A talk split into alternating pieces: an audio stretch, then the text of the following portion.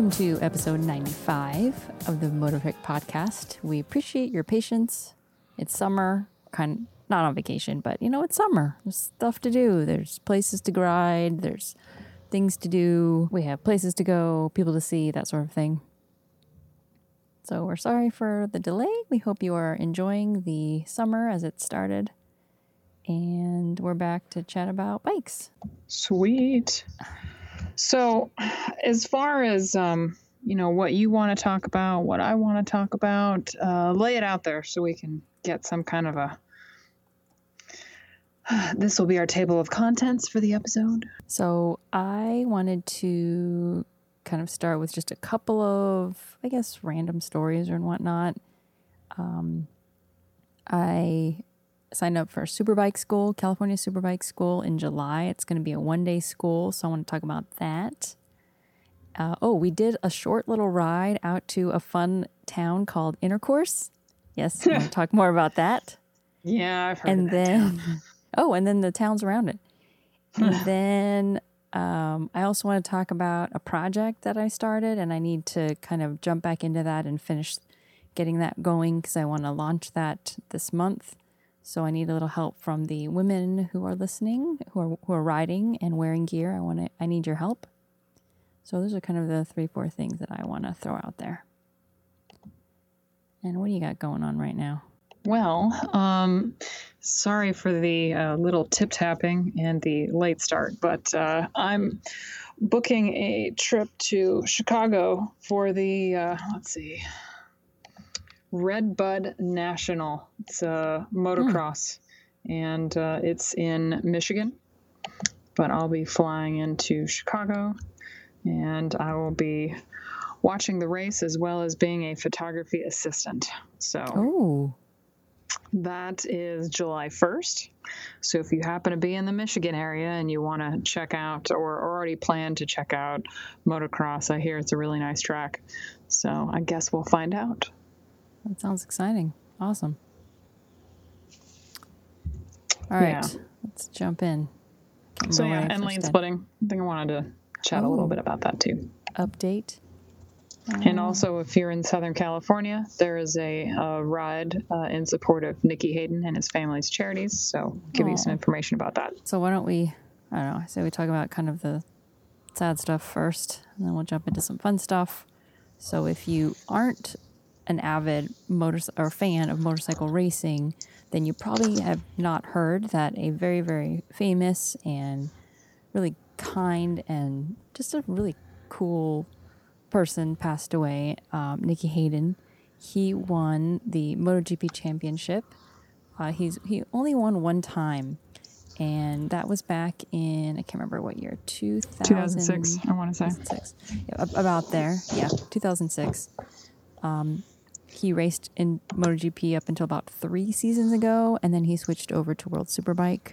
He is well known in the racing community, not just motorcycle racing, but car racing, flat track, dirt, even though he didn't really compete in those arenas, just all the different professional athletes in those uh, racing uh, circles also knew him very well. He's very, just very popular, kind of like a Dale Earnhardt Junior kind of person, just really kind, really sweet. I followed him on Instagram and Twitter, and he always just posted really sweet photos, like his nieces and his family, and it just, he was a really cool person, and everyone was, loved him. He was big on family, and he came from a big family. Mm-hmm. And uh, if you're aware of his number, he was running sixty-nine back before he was taller than motorcycles themselves, doing flat track. And that was his dad's mm-hmm. original number. Yep. And a little yep. known fact is the reason it's uh, sixty-nine has nothing to do with what you might be associating sixty-nine with, but it has everything to do with uh, the comment that uh, Earl, his father, said, well, sixty-nine looks like sixty-nine, whether the bike's right side up or upside down. So when you, you crash, you're still is. sixty-nine no matter what. That's right. So I, I thought that that was kind of a, a cool little uh, mm-hmm. side note, because I was kind of curious a little bit about the number, um, but I happened to see that and uh, thought that was a nice little story to tell. If you want to know more about him and his family and kind of his time at MotoGP, you should go rent, uh, rent or watch or purchase uh, uh, The Doctor, The Tornado, and The Kentucky Kid. It was put out about nine, ten years ago, about ten years ago. Uh, and it interviewed, they interview Nicky, they interview Rossi, uh, Colin Edwards, and a few other prominent MotoGP racers in the, at that time in that, that season. And you learn a lot about Nicky and, and, and motorcycle racing, just MotoGP racing in general. Highly yeah. recommend it.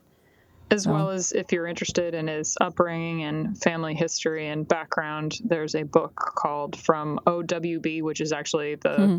the three-letter code for Owensboro, Kentucky, uh, From O W B to MotoGP. That was written by Chris Jonum, which is a, a long-standing contributor to the motorcycle industry. He's done quite a bit in addition to uh, working and, and being kind of Nicky's handler for a long time um. at various uh, companies. So...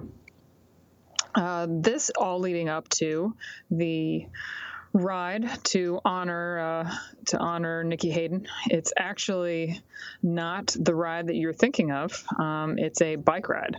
Nicky was really active in mm. Southern California with uh, bicycling, and yeah. I remember a couple years ago doing a fundraiser at the local D store, and Nicky Hayden mm-hmm. pulls up on his bicycle all kitted out. And everyone's like, where the hell did this guy come from? He he had a house somewhere in Southern California, and he just did about forty miles to the D store just to drop in and say hi, say a few words, sweaty, jump back on the bicycle, and Aww. head back home. Um, and and there are quite a few pictures uh, of industry folks, uh, Bonnier Group, uh, some other guys, um, Dainese and, and whatnot, getting together and going on a bicycle ride um, in like the early afternoon. So you'll see like this selfie that has, you know, one of our friends' heads in it, and then it'll it'll look back towards three or four other guys in the industry and mm-hmm. have Nicky Hayden in the group.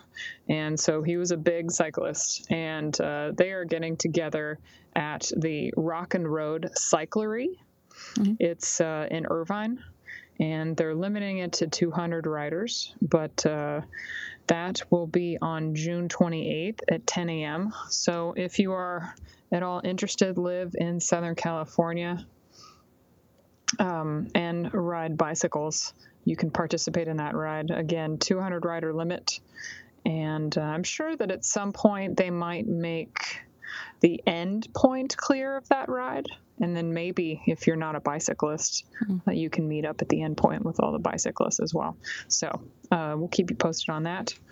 Hopefully we won't take another month to get back to you guys. Hey, you know, might be out riding. I mean, uh, I'm not yeah. going to apologize for that.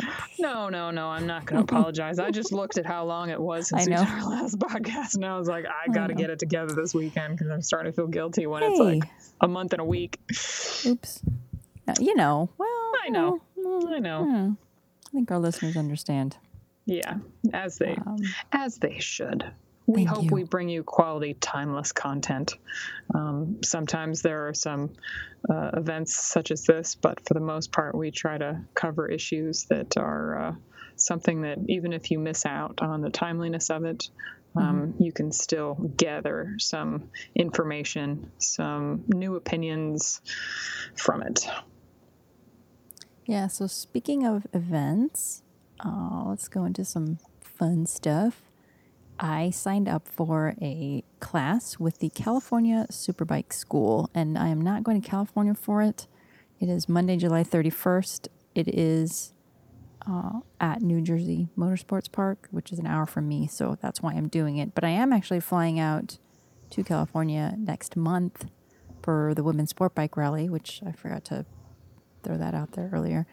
Um, that I'm also doing. I will be there for uh, July fourteenth to sixteenth. It's in Big Bear. So if you're in Southern California, it's in San Bernardino County, I believe. I don't know anything about Southern California. Correct. It's all L A I think, to me. I think you're right there. I don't know anything about it's, it's all L A for, for as far as I can tell. Um, but it's like an hour and a half, I think, uh, directly east of L A X. Looks it looks like on the map, something like that. So I'm going to find a bike. I may rent one. I don't know. I'm going to see if I can get one, but otherwise I will just pay for one, rent one, And then, give me uh, a publication. I will be there. Let's talk after the podcast. Yes, please. Um, so I will be there fourteen to sixteen, women's sport bike rally dot com. I hope you'll check it out. I'm doing two seminars. I've got Brittany, of course. She's going to be there doing seminars with me. And we've got, well, Christy's coming. And then there's another gal named Robin who's going to be there. And so there's a bunch of gals coming out, industry professionals like me, uh, like Christy. And we're going to hang out, talk about bikes. Actually, it's going to be awesome. I actually talked to Brittany about having to formally back out, so oh, I won't be coming. My oh. July got really busy. Oh. Uh, ironically enough, I'm heading out Bummer. to the East Coast the first weekend of July. You're heading out to the West Coast the third weekend of July. Mm-hmm. Um, I'm going up to World Superbike the second weekend of July, and you're going to a school called California Superbike yes. School at the end of July. So I'm I'm just kind of chuckling over the irony of the, I see. of the locations. For sure, when you do uh, fly in, we'll we'll try to coordinate a, a meetup, that's even okay. though I'm not going out to uh, to Big Bear. All right. Well, it's, that's all right. Um, if you are going to the Women's Sport Bike Rally and you're in the area, I will um, well, message me, email me, either through gear check dot com or through Motorific. And um, I haven't finalized my travel just yet, but I will be soon. So I'll be probably coming in around Thursday, and then I have to fly out Sunday night. But um, if you want to like ride out together to the rally, just message me. So I'll be doing that first in mid-July. So Superbike School is, of course, based in Southern California, but they travel to different tracks around the country with they take their, their show on the trailer. Road. Yep. Not every, you know, every class, of course, but they do, uh, I think, a few popular tracks. They have a, a trailer full of B M Ws, I believe S one thousands, that they take with them. You can rent for one or two days, or maybe even just two days to rent with them. But you don't have to ride a B M W to take this class. So me and Evan were riding our bikes because I want to learn how to ride my bike better, because my bike is very different from my old bikes. And the reason I'm taking it is really to learn how to ride my bike better. Yes, it's on the track. Yes, it's in a track environment. But the message of Superbike School is really about learning to ride better. And that's really something everybody can benefit from. Uh, you don't have to be on a race bike, so to speak, to take this class. And uh, so that's why we're going to take our own bikes. We're doing one day of instruction. I wish I could do two, but I can only do one. And it's going to be on a Monday, so we're going to just trailer our bikes out, hang out at the track, and that's on Monday the thirty-first of July. It's also more affordable if you take your own bike versus renting their own. But the instruction's all day. Uh, they feed you breakfast and snacks and even lunch.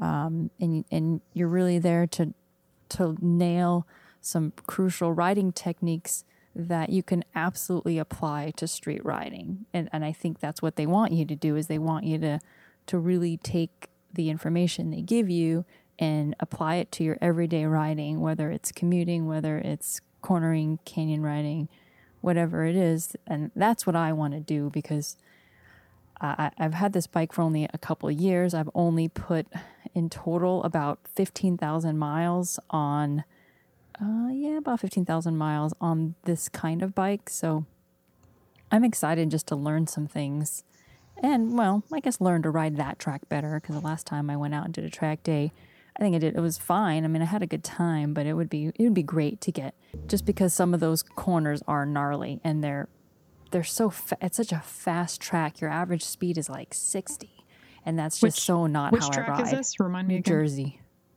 It has what is that? A, New Jersey Motorsports? Is that what they call it? Mm-hmm.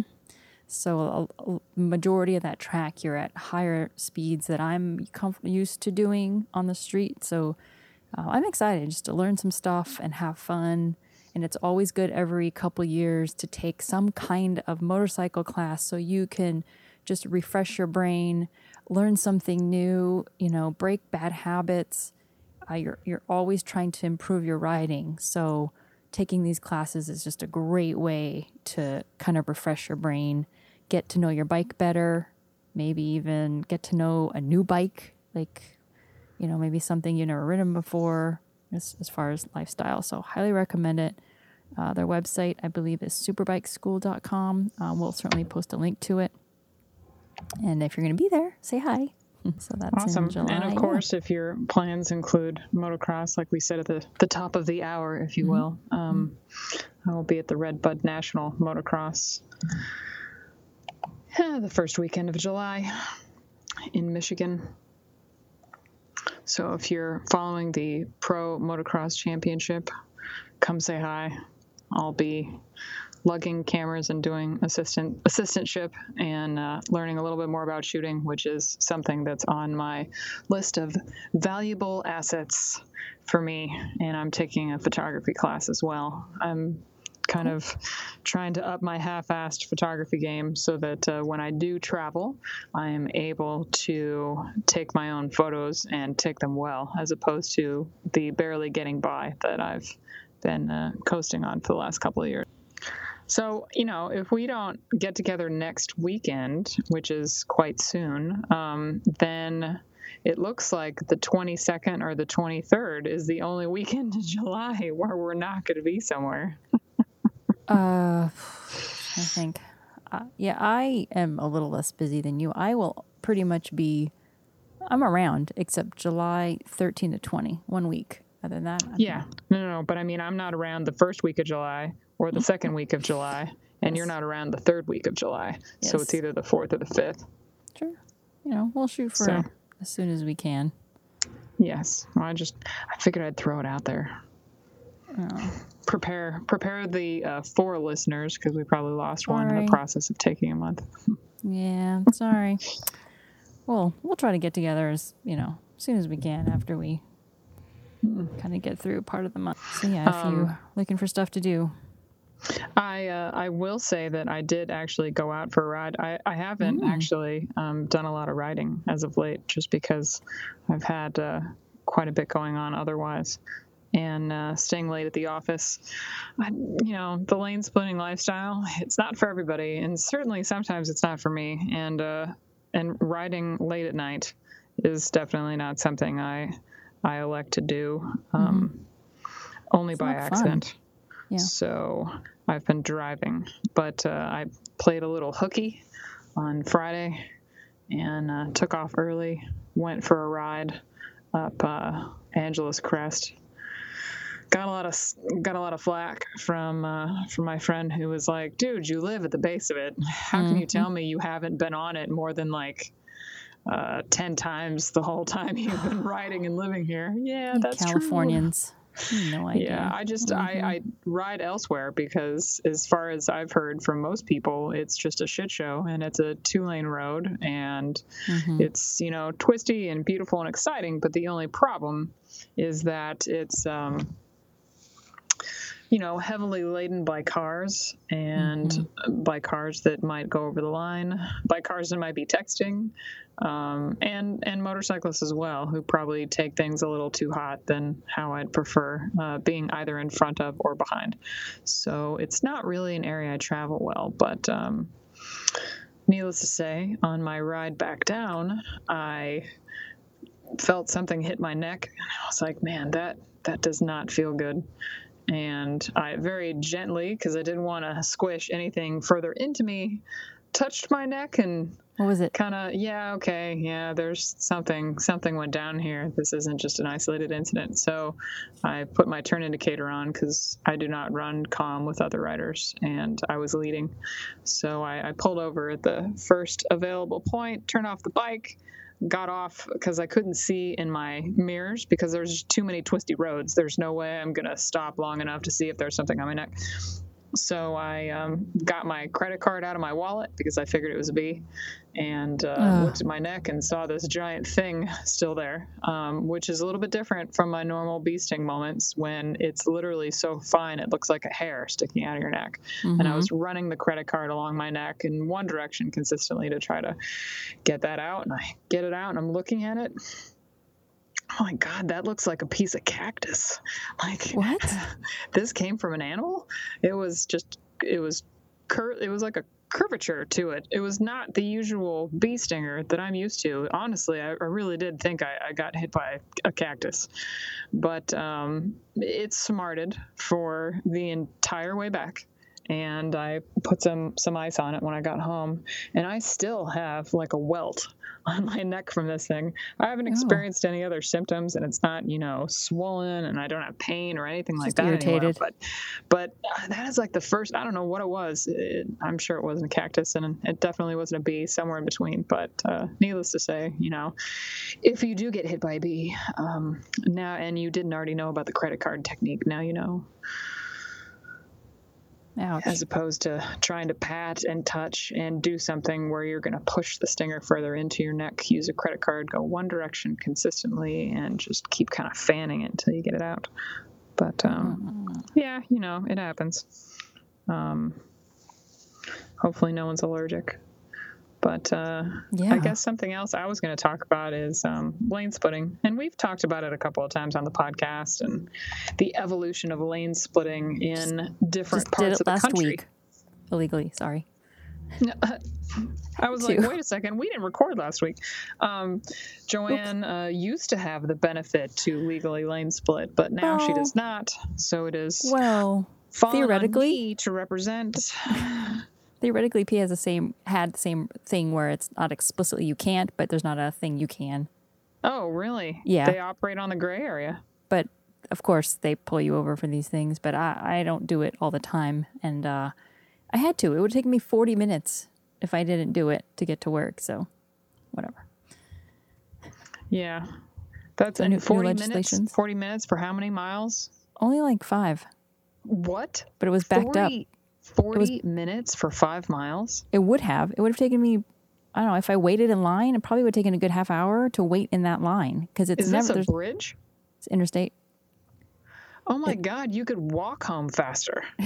I'm just, I was just kind of guessing based on how far back the backup was and where I needed to get to. It wasn't God, moving. That's worse than L A. They, they went from four lanes to one. Oh. Four to one. It was terrible. That's, so I had to, I had to split. That's ridiculous. Got to get to work on time. Um, so is there new legislation or like new? No, I, oh. I kind of just felt, well, there was a, there was a news story I was going to mention, but I just kind of felt mm. like if, uh, since we're still officially waiting on some sort of legislation, if you, if you recall in California, we, we passed in the last ballot, I think it was a ballot maneuver or it was yeah. a, no, it wasn't ballot. It was, um, In, internal, uh, but uh, we we officially have lane splitting. The only caveat is that I think they're coming up with some sort of legislation or rules, kind of like we had before from mm-hmm. Highway Patrol and, and M S F and a couple different people before they took it down. But um, I don't know that they've come up with a certain set of criteria to define the... I thought they did. Mm, I don't think they did yet. Oh, it's still illegal. Uh, after the law passed, I don't think they had anything official. But um, regardless, I was seeing someone lane split on the on the way to the office today, and I was thinking, you know, a primer might not be a bad thing. Again, not to mention the fact that um, they were running a story on Channel five on uh, Friday. So that's K T L A for you, SoCal denizens. And this, uh, what was it, uh, I want to say it was a Mitsubishi. Um, it was uh, some some car. I want to say it was Mitsubishi. Oh, Buick. So there's like a Buick sedan that was in the carpool lane, and our carpool lanes have a have a white line, a solid white, and then a double yellow with a black. And so you're not supposed to ever cross those lines, those four lines, if you will, um, freely on a motorcycle or with a, a car, until the line turns into a white dash, which allows you entry and exit. Mm-hmm. So this car, this uh, couple was lane splitting on a motorcycle, and the woman had um, the the pillion passenger, also female, but she rides, um, had a camera. And after she saw this car uh, make some dangerous maneuvers a couple of times towards motorcyclists, it was kind of aggressive. She turned on the video to catch the rest of it. And uh, it's, it's kind of funny. Like, I, I would think that there's a level of privacy where they'd shade out the license plate number when they show this video, but they did not. So everybody knows that there's a guy out there driving a white sedan, uh, a white Buick, with a license plate number fully exposed uh, that actually has a handicap plate, no less. as the motorcyclists were lane sharing the carpool lane, he would deliberately, or she, I mean, to be honest, uh, would deliberately pull over and sometimes run the two sets of passenger tires outside of the double yellow, cross it, just to shoo or block the motorcyclist that was coming through. Um, there isn't a whole lot of clear legislation for uh, riding the line on the carpool lane, but as far as I've heard from Highway Patrol who have given lectures at some places I've been, if you consistently ride in it and you're not b- bouncing out and in on either side, they don't have mm-hmm. a problem with it. So the motorcyclists appeared to be following all, you know, standard operating procedure on lane splitting, but this car was basically trying to shoo it out. And at some point, the car crossed over the double yellow to get into the other lane and chase after the motorcyclist. So apparently uh, this information got to the D M V, so I imagine that guy's going to be getting a phone call pretty soon. Mm-hmm. But um, needless to say, uh, so that covers lane splitting rules on uh, on the carpool lane. When I was coming into work today, there was a motorcyclist with a pillion passenger, jackets, wearing jackets, not wearing pants or uh, appropriate motorcycle, you know, wow. gear from the waist down. Freedom. And he was going all across lane splitting. And the traffic was moving. I was going sixty-five in my car. Um, he was weaving in and out of all the different lanes of the freeway. So, you know, one of the things, one of the reasons why I thought maybe a little primer wasn't, you know, such a bad idea is because uh, there isn't something consistently going across that's the A to A to Z on lane splitting. And so one of the things I had to contribute to this conversation on tips is to highly avoid lane splitting in the lanes where you're just getting on and off the freeway. Those are the lanes with the most activity uh, yeah. of cars moving from the slow lane to a slightly faster lane, heading over to the left. And you do not want a lane split in there because everyone's every, everyone's hell-bent on going left to go faster. And you're going to be right, uh, right in their path. Um, Likewise, you know, if traffic's going sixty-five, I really don't think it's necessary to uh, to unnecessarily put yourself at risk to go in between lanes. Typically, I mean, they've discussed in the past that if you're going faster than forty, they don't want to see lane splitting. I don't know what the official verdict will be once they issue a sort of directive defining the correct conditions uh, for lane splitting, but um you know, if you're going to ride on the dash as opposed to share a lane, um, make sure that you uh, are very careful. Don't do it when it's misty. Don't do it after a rain. Um, the lines are made of thermoplastic or they're made of very thick coats of paint, and you can't brake very well on them. And uh, we also have reflective uh, devices usually in those lanes, so you'll end up kind of doing a hiccup every ten feet when you pass over one of those things. So if you've ever tried to hit the brakes on, on a line, you will know that it is uh, potentially not going to end well. Um, definitely if you have a bike that's A B S as opposed to a bike without A B S, it's probably going to be a better commuting option just because there are a lot of people who clip their brakes really fast, and you need to be paying a lot of attention and kind of know mm-hmm. the signs of uh, of when drivers are listing one way or the other, adjusting their radio, texting, the whole nine yards. So mm-hmm. it's kind of a It's kind of lane splitting requires kind of an evolution of of very small hints and, and signals and reading um, mm-hmm. what people are going to do based on the kind of vibes that they're putting off as far as their car movement, as far as their personal movement inside the car. So you just have, have, to be any, really have anything from your days of San Francisco riding? On it. Yeah, I, I mean... Well, since I used to do it all the time, it was certainly easier to get into that mood. And I don't know, because I guess I just used to doing it every day, pretty much did it every day. But sometimes I wouldn't do it, like if I was tired or I just didn't feel like I was completely alert enough to pay attention. Because I always felt like, one, I have to be in the mood to do it. Like mm-hmm. I have to want to do it. And two, I have to be completely one hundred percent focused while doing it so that I don't miss someone texting or I don't miss somebody who's who might change into me um, so that I used good judgment. And then I would, but I would really only do it. I mean, I do it most of the time, but now, of course, I do it like once every six months because I don't commute in traffic. The few times that we get stuck in traffic, yeah, we'll do it, but we're doing it. I'm always doing it really slow, five, ten miles an hour, maybe fifteen miles an hour, but I'm never doing it f- going fifty miles an hour. There's no point. I can ride in my lane and be fine. So I just recommend being awake and being one hundred percent alert and focused. And you're not doing it for fun. I'd say it's the least fun way to ride. It's the last thing you want to do is lane split, at least to have a good time. You're doing it to get out and to get away and to free yourself from traffic. But I, I certainly don't really, I don't recommend it, so to speak. Like I recommend it is you got to do it, do it if you're desperate, if it's really hot, you know, that sort of thing. So just be really careful, be alert, look for those little nuances that Christy talked about, and, and you can totally do it safely. Oh, and watch your bags.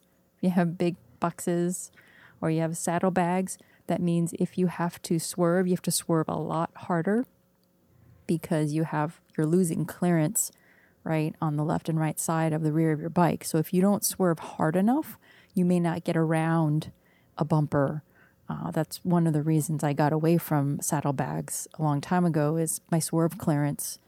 It, it, I pretty much lost, lost. I'd have to swerve a lot harder so that my bags wouldn't hit, you know, a, a corner or something. Um, so and on most highways in Southern California, you will notice the freeway space is very tight. Um, I think yeah. minimum lane width is eleven feet. Mm. Um, and that's just coming from my, my, uh, professional career of, uh, traffic engineering and geology and whatnot. But, um, you tend to have much narrower lanes on some of the core Southern California freeways mm-hmm. in uh, in and around the L A area. And things open up a little bit in Orange County, and then they really open up once you get down towards San Diego. So when I used to go to San Diego with the Beamer and I had the Pelican cases, the hard mm-hmm. cases mounted on the bike, it was tough lane splitting in L A, virtually non-existent. Unless you've got like two Fiats or two Coopers that are, you know, mm. on either side of the lane for you. And then once I started getting in Orange County, it got a little easier. And then once I started going into San Diego, it got a little easier. I also um, will elect to be in the carpool lane, even if I'm not going ten thousand miles an hour, like everyone seems to want to do uh, occasionally mm-hmm. when the when the opportunity comes up, um, just because by being all the way on the left, so fast lane as well, just by being all the way on the left, um, and I know some people are shaking their head, ah, that's the passing lane. Um, in California, it's not. Like everywhere else in the country, it is. In California, mm-hmm. it's like there's so much traffic in most of these metropolitan areas, and unless you get far outside the city, people are using the, the passing lane. So um, before mm-hmm. you start yelling at me in your head, keep that in mind.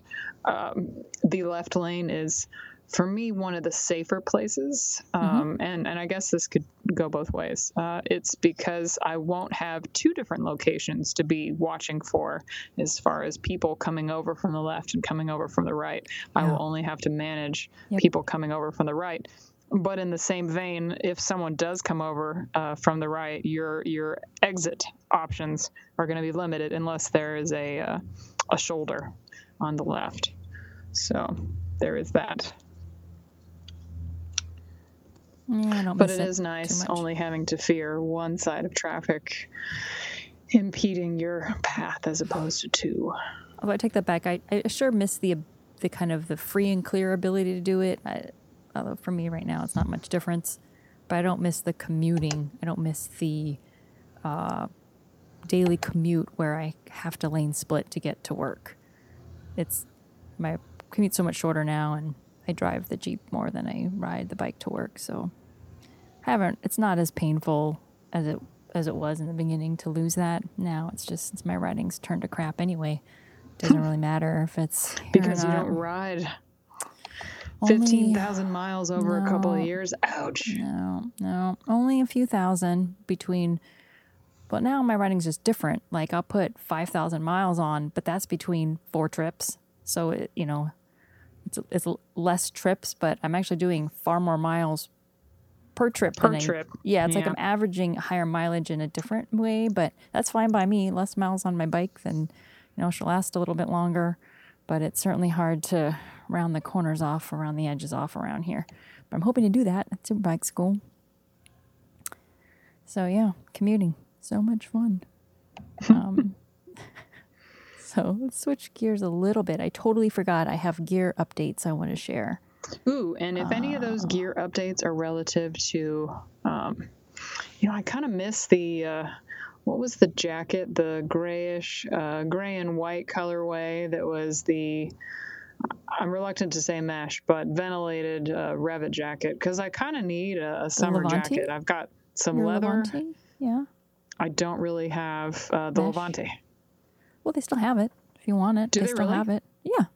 They still oh. have it. Um, I'm looking for something they... for summer riding, because the Gore-Tex, uh, oh, the, yeah. the two Gore-Tex options, one of which they... I'm going to get rid of, and uh, the other Revit, um, yeah. you know, I, I kind of don't you like can... the back protection uh, cutout that they had in this particular older jacket.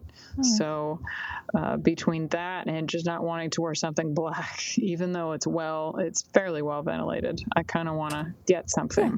You can still get it. Just get the same size. You're probably fine. They're still available.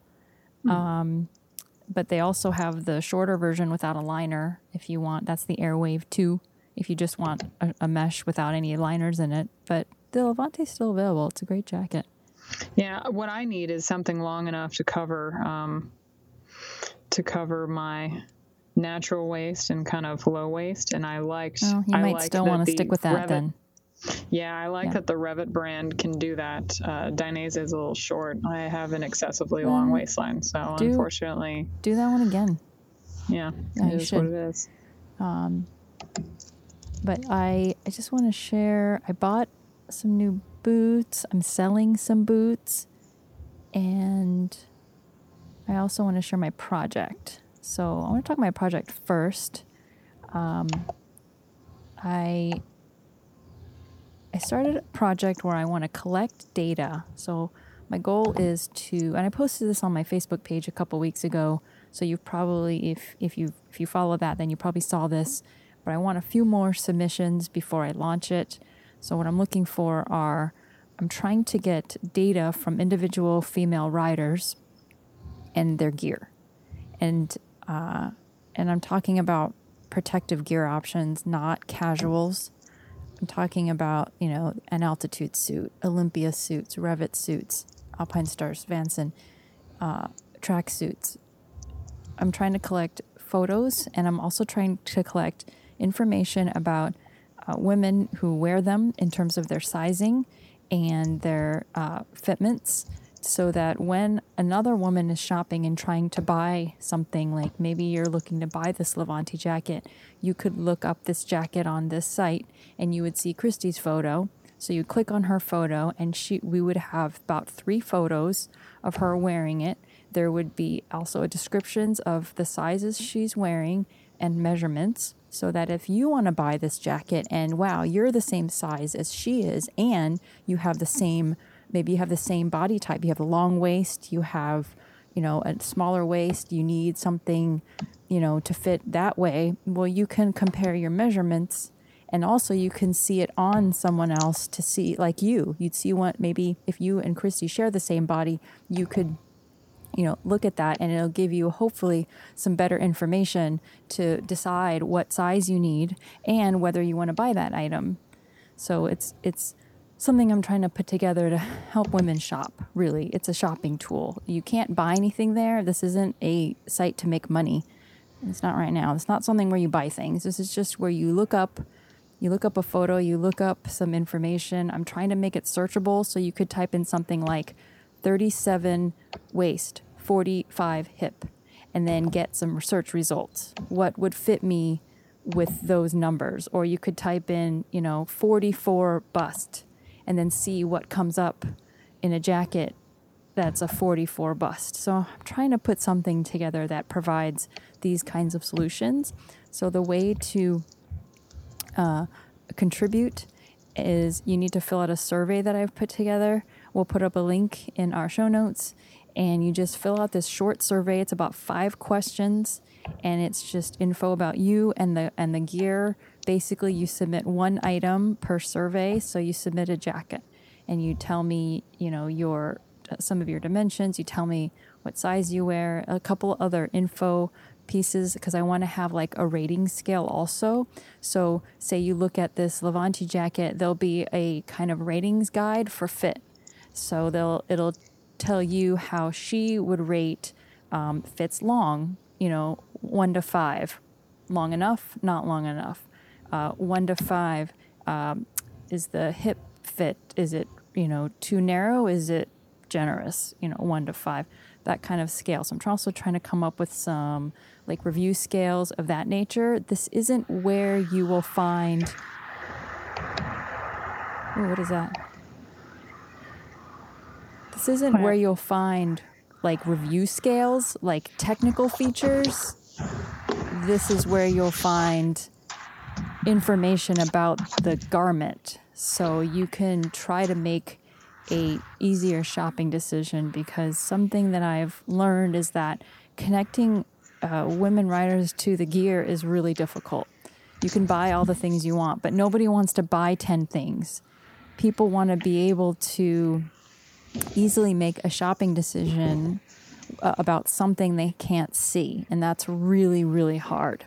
So I'm hoping that some of this visual information and some data, like measurements, will just give you a much more straightforward idea of what will fit and what won't, because our bodies are so different. Every woman's body's different. You could be the same height and weight, but have completely different bodies and need completely different gear. Or you may be like me and Christy, and we share the same size. Although uh, nowadays it might be down a size from that. Um, so it, it, it it's going to vary a lot. So I'm trying to collect a good sample of submissions so that when you, when I launch it, there'll be at least a nice variety of product. And what I'm not looking for is just one person to submit something for one jacket. I want like ten people. Like I want ten other women who wear a Levante to submit info. And then you can see a huge range of women wearing hopefully every size. So you can see, oh, uh, should I do a thirty-eight or a forty? Well, here's Christy in a thirty-eight, and then here's someone else in a forty, and here are the measurements. Which way should I go? So I'm hoping that'll help somebody. So we'll put a link up. You can submit uh, your gear item you want to add or contribute. I may or may not use the item, because again, I'm looking for protective items. So I find some stuff to really qualify as protective as, and some is not. So I still haven't really figured out exactly what qualifies and what doesn't. Right now I'm looking at mostly kind of all the big name manufacturers, the most common pieces of gear that are out there. So not necess- not really custom things, but you know, the, the big names, Olympia, Alpine Stars, Revit, Dainese, yada, yada. So stuff that you'll find on most, you know, websites, at least in the U S. So this is certainly specific to brands that are sold here in the United States. I just don't have the bandwidth to worry about the rest of the world. So I'm trying to really focus on the American market and the American women who ride motorcycles here. So yeah, because I'm sure people would be interested to know that we wear the same jacket. Well, I mean, for sizing, yes. Because if you think about it in your mind, how can someone who's five two and one hundred thirty pounds wear the same size as someone who's five nine, right? How how does that work? Yeah. But it does. It can work. And it that's where seeing that might help someone figure out like, okay, well, do I need to go up three sizes because I'm taller? No, you don't. Because for this, in this specific example, because the sizing and the fit is great for you know, for you, then you don't have to. So being able to see those, I think, and seeing data, seeing actual numbers, not just, well, it feels like a small, but maybe it feels like a medium. Like that doesn't help anybody as much, I think, as real information does and some numbers that you can actually use. So I hope you'll, if you're listening, I hope you'll submit. I'm actually looking for some Olympia product. I'm also looking for Um, just a few other brands that I haven't quite collected. So, but I'm, I want everything that I can get my hands on. So if you have something you think that would be worthy, please uh, submit or send me an email if you have questions. And right now I'm only collecting jackets and pants. I'm really going to worry about, I, I want to hit kind of the two hardest, the biggest pieces, uh, more, most relevant pieces, jackets and pants, and try to focus on those first. So subscribe to my newsletter. There's a link on my website. And when I launch it, I'll send an email out. So that's something. Yeah, let me know what you need from me too. Yep. Yep. Before I start thinning the herd in my closet. Yeah. No, I will. Um, so that's my project. And then I just want to share, I am selling my C Ds. Well, I have two pairs of C Ds, so I'm selling one of them. And they're a newer, much, much newer pair that have not been used, really. They've been worn like ten times between me and, an, and a friend I bought them from. They're pretty much in new condition. Um, I have an eBay listing for it. I'm selling my C D Vertigos. These are not the ones I crashed into years ago. I'm keeping those. But these are newer, so they were just harder for me to break in and get comfortable with. And I opted for a different boot instead. So I decided to upgrade from my C Ds to a Dainese boot and post a link to my eBay listing. That way you can check it out. Um, but I bought a pair this of... This is the marketplace, ladies and gentlemen. Well, I got to get my... I got to get this out of my closet. Uh, I bought a pair of Dainese Torque Out women's race boots. So yep. Those are the I only have that women's... In men's. You have the men's Torques. I think mm-hmm. you have the men's Course Outs. The Torques I have, have the, the uh, Torqued Out with the magnesium toe sliders. At least from photos I've seen, you don't have Torques. They have the silver slider on your toe. I have. Uh, all I remember is it's like it's, it's like Torque out. D out. Yeah. So if it's a Torque, that's their top race boot. Uh, okay. For a while, they didn't make it for women, and the the difference between that one and, say, the Course Out or the Nexus is that they have a magnesium, they have like a silver toe slider. So the toe's silver, oh. not black. Well, I and, didn't know I had a magnesium toe slider. Well, if it's silver, it is, or aluminum. Fancy. Um, so it has the shiny toe slider on the toe. The black toe sliders are the step down. It also has a different stretch uh, flex at the ankles. It's a little bit more flexible there. And then the biggest thing is it has a cinch inside. So there's actually a drawstring around your ankle so you can make it tighter. So if you have really lean legs or really uh, skinny ankles, lean heels, and you're trying to cinch the boots tighter around your foot, then you want these because of the drawstring inside. You can tighten it, cinch it down, and it really hangs on to your foot. They also run really narrow to begin with. So I can go down to a thirty-six in a lot of uh, shoes, and I had to go to a thirty-eight because my feet are so wide and they're just bigger than a thirty-six would let my foot get into. Um, I did a blog post, which we'll share, because I tried these on a year ago and they were so tight I didn't think I could wear them, but I just decided to go up another size and give them a chance. So Uh, I did a little little write-up on breaking them in and trying to get them to work for my weird feet. And so far, they're working really well. I really like them, and they look really cute. So it's nice to be fully protected and cute at the same time. They're also perfect for my track day, so now I just got to get a suit. Ah, so now it all makes sense about you getting new boots and breaking them in. Uh, that's right. But I also have been wanting these. Like I've I was seen the excessive break-in uh, walking these. Around all the posts. Yep. Well, it takes it just takes a while to get comfortable with something brand new. And the thing with my C Ds were I've had those for five years, and they're fully broken in, and they're really comfortable. It's impossible to break a new pair of boots in to get them that that comfortable. And I tried wearing them for. I did around the house. I did all my, you know, twenty minutes at home. I did hour at home. And I, I just cannot get them to to to start to break into where I think I could finish breaking them in. And um, I'd rather just hang on to my old ones rather than try to force a new pair that I can't. And the Dainese offer more ankle support. So I wanted those from the beginning because I wanted that extra uh, lateral support. because I didn't have it before. So it's something I've been wanting. I just wasn't sure before whether I should try to make them work. And this time I just talked myself into it. I'm so glad I did, because they're certainly more comfortable now that I've broken them a little bit, and I can wear my inserts. So for me, the big difference was I could to put in my uh, higher inserts, because I need just a little bit under my heel. And so I'm able to make that work. And I rode, we went on a trip uh, two weeks ago, two weekends ago. We rode, just did a quick overnight to Delaware.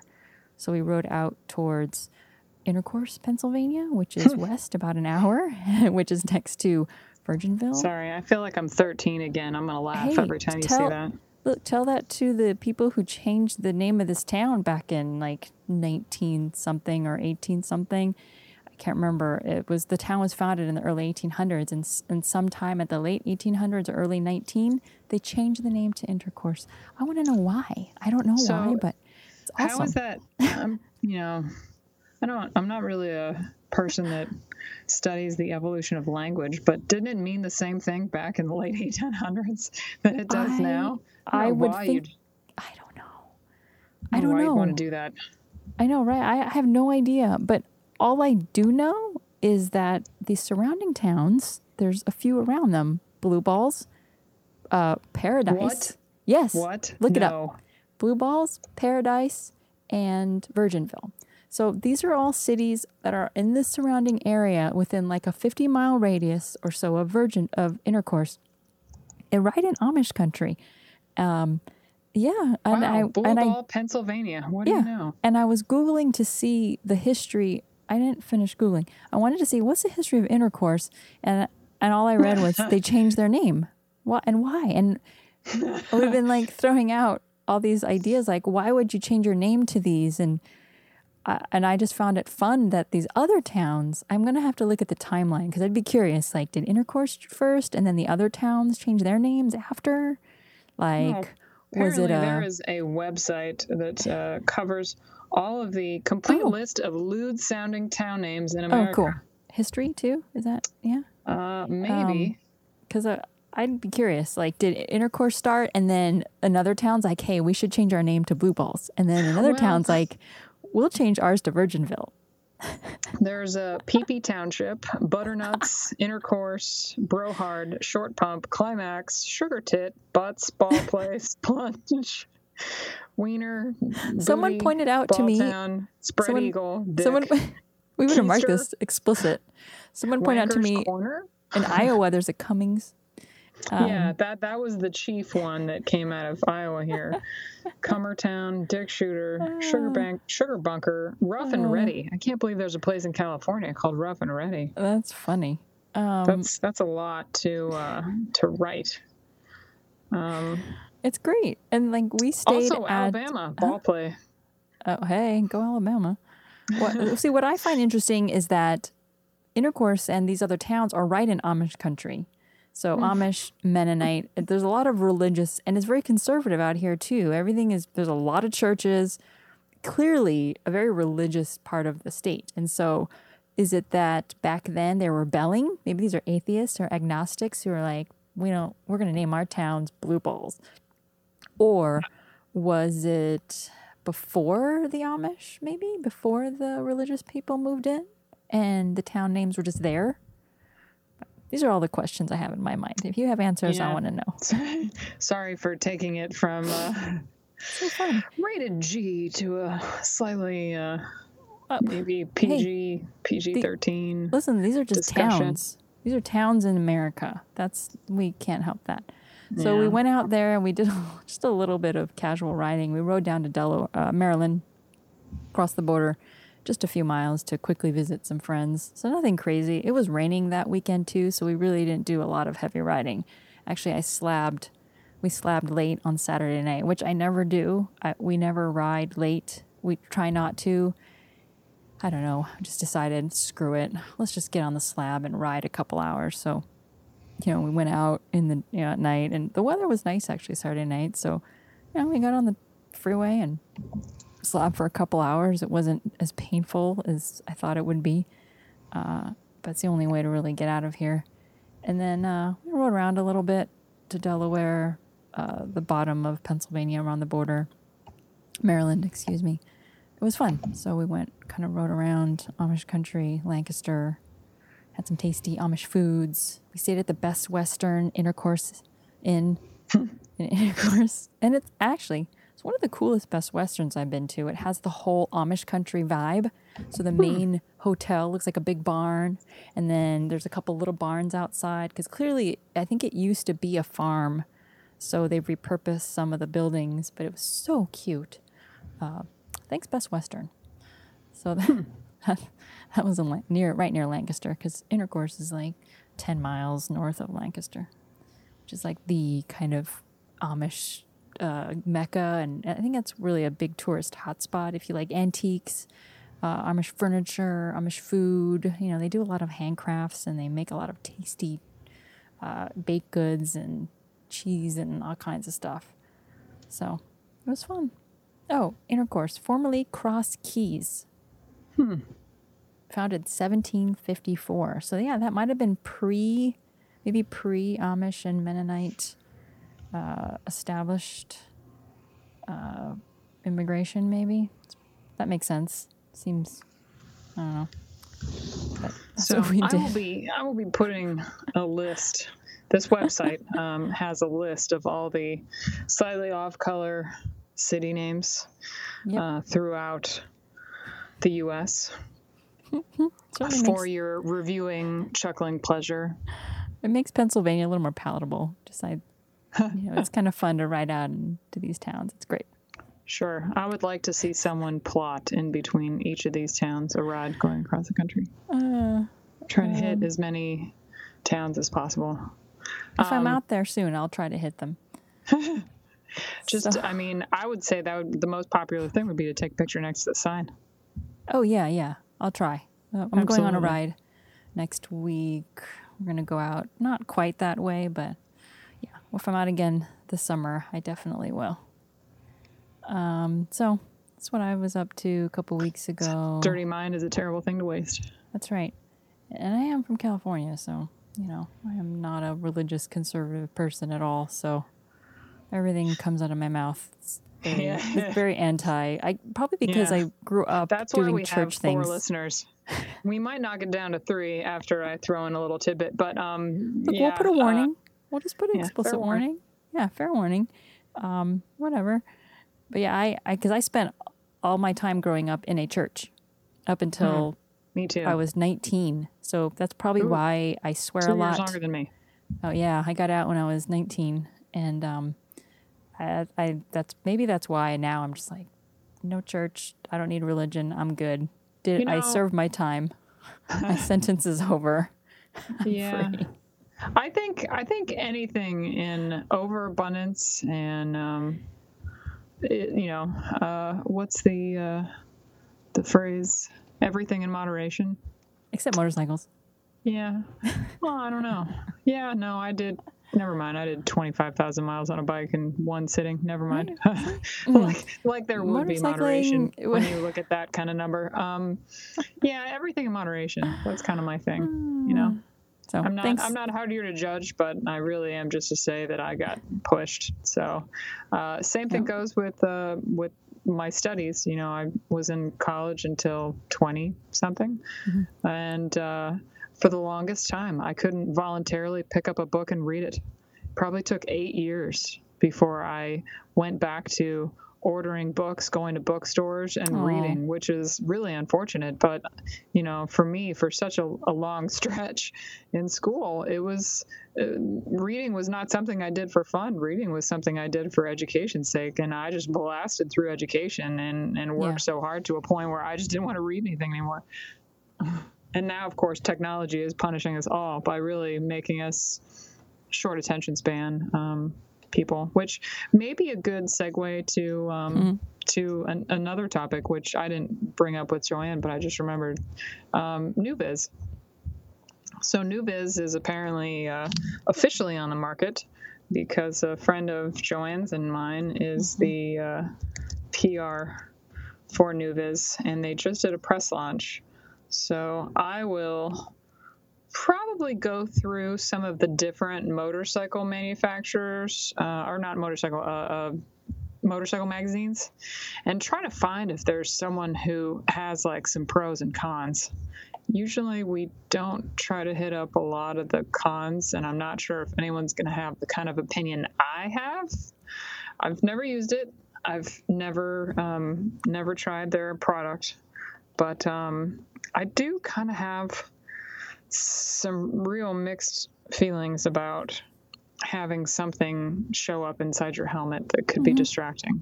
Me too. Um, I, I do appreciate some good turn-by-turn nav, but that could be something that's in my ear. I don't want that on my helmet either. Yeah, and so I'm a little, I'm a, I'm, I'm really on the fence with it being something that's entirely useful. Um, in my opinion, I think it would be more distracting. I'll but, post a uh, link to it. Some folks from check it out. Uh, from Rever reached out to us here on our lovely podcast, and they were interested in discussing or reviewing their product. And my my one uh, bit of dialogue with them didn't really end in a, a lot more dialogue, so I'm pretty sure that's that's it. But uh, uh, Rever is an app. It's based out of Colorado. Um, and app on your phone. I think it does a lot more. It's kind of like a community, so you can show your routes. Um, so you can save your routes to like kind of like a playlist, and um, people can go on some of your cool rides. Mm-hmm. It's also a navigation app. Mm-hmm. And the one thing that I have uh, an issue with, if you will, is um, they don't have audio turn-by-turn nav. They only have turn-by-turn nav on the phone. And they said that the audio portion hmm. would be too difficult. I think Google, you know, and some of these other programs just have it nailed. Maybe there's a copyright mm-hmm. or a patent. Um, but not having an audio turn-by-turn nav means that you have to keep looking down at your phone. And if you're riding, uh, especially if you're going fifty in the dirt, Um, the last thing I want to do is uh, constantly look down wait, wait. and miss the rut or something that runs across the road or something in front of me. So I, I let them know that that really isn't something that I would be interested in necessarily. Um, I did go on a ride with a, a bunch of people from uh, from a motorcycle publication, I will say. And uh, mid-ride, the daughter of one of these executives in the motorcycle industry um, had said at our at our lunch while we were sitting around talking about what we'd just passed through and, you know, the afternoon and the morning and whatnot, she said, "Dad, I really don't like it when you use this app because you keep looking down at your phone." Mm-hmm. So there's nothing like getting called out by an eight-year-old, but she had a great point. So, you know, um, not really for me. If they connect it with turn-by-turn nav and it's audio, then that would be great. But uh, I did recommend that they connect with NuViz because maybe they could somehow interface their their app with uh, NuViz. Mm-hmm. And at least NuViz has something visual at your eye level if they can't do the audio turn-by-turn nav. So don't know if that partnership's going to link up or what. But if you're familiar with the Rever app and you think I'm just a complete jerk for wanting audio and not wanting to look at my phone constantly, feel free to uh, to send us some email at uh, Motorific. You can go to our website, motorific dot com. There's a contact us page. Feel free to chime away at how much you love or loathe uh, heads up nav or head up nav and um, turn by turn that's limited how, to looking at the phone. How do you spell Rever? It's R E V E R. Okay, the only thing I see on the App Store... Oh, oops, I'm an iPad only. Uh, no, I'm right with there with you. I, I'm the same. I want... That's the whole point of... Uh, that's really why we bought headsets, so that I could have turn-by-turn. Mm-hmm. Like, I don't want to... Like, who wants to look down every time? To me, that's insane. I, I don't... I, not insane. I just think it's not very safe. It's too. That's. It's already distracting to have the turn by turn. Like having yeah. a headset in and of itself is a distraction. So you're already accepting distraction with possible, you know, possibly with music and some directions, but now you're throwing in look down, like that's the worst. And sure, so I mean, if you're an intense off-roader, um, and you're not, we're not talking, you know, riding on the street with other cars around, mm-hmm. and you're on some really long trails that don't have a lot of twists and turns and, and whatnot, options to uh, go right and go left, then, um, you know, maybe it isn't such a bad idea. You can pull over and keep checking. Yeah. Oh, it's another two miles before the turnoff for this road. And I mean, it's a way to explore backcountry for sure. And I think that was probably their original intent, mm. um, was to be able to share Oops. these uh, these kind of remote routes with people, um, especially if you look at their website. There's a really nice shot of mountains, and there's mm. two guys on uh, on adventure bikes with a, a dirt path in front of them. So, I mean, there are other purposes, but for me personally, that's, you know, the the off-road with tons of nothing is not something I, at least at this moment in my life, find myself actively on. So uh, for me, eh. Well, the app description, I'm reading just right on the App Store. It's It says under Discover, find your next great ride with recommendations from route experts around the world. Search off-road trails and riding areas. Explore M X and road race tracks across the globe. So I guess it appears they're trying to focus on off-road riders specifically. But yeah, and, and that I guess I mean that would probably maybe that makes more sense for off-roading. I don't I don't off-road, so I can't really talk sure. to that. I can only say on the street that would be not, I would not use this app. I, what I would do is I might use the app, export the route files, and import them into the one that does give me turn by turn, which is InRoute. And then I would use it. But I wouldn't use the route just by itself like that because I need to have the audio. I need it. And and nowadays, I might, uh, sometimes I even put my phone in my tank bag. I don't even put it on the RAM mount. I'll just leave it in my bag and then, you know, whatever, pull over. If I have to pull over, it's not a big deal. We do it all. I do it all the time. I'm okay yeah. with that.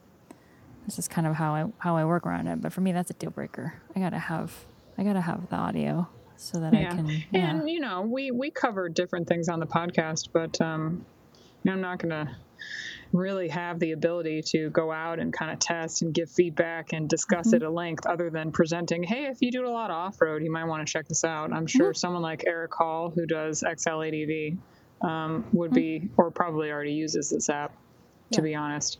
So it's just not something that um, we hear, I would say, qualified mm-hmm. um, to use a bunch because it just doesn't fit, you know, what we're doing.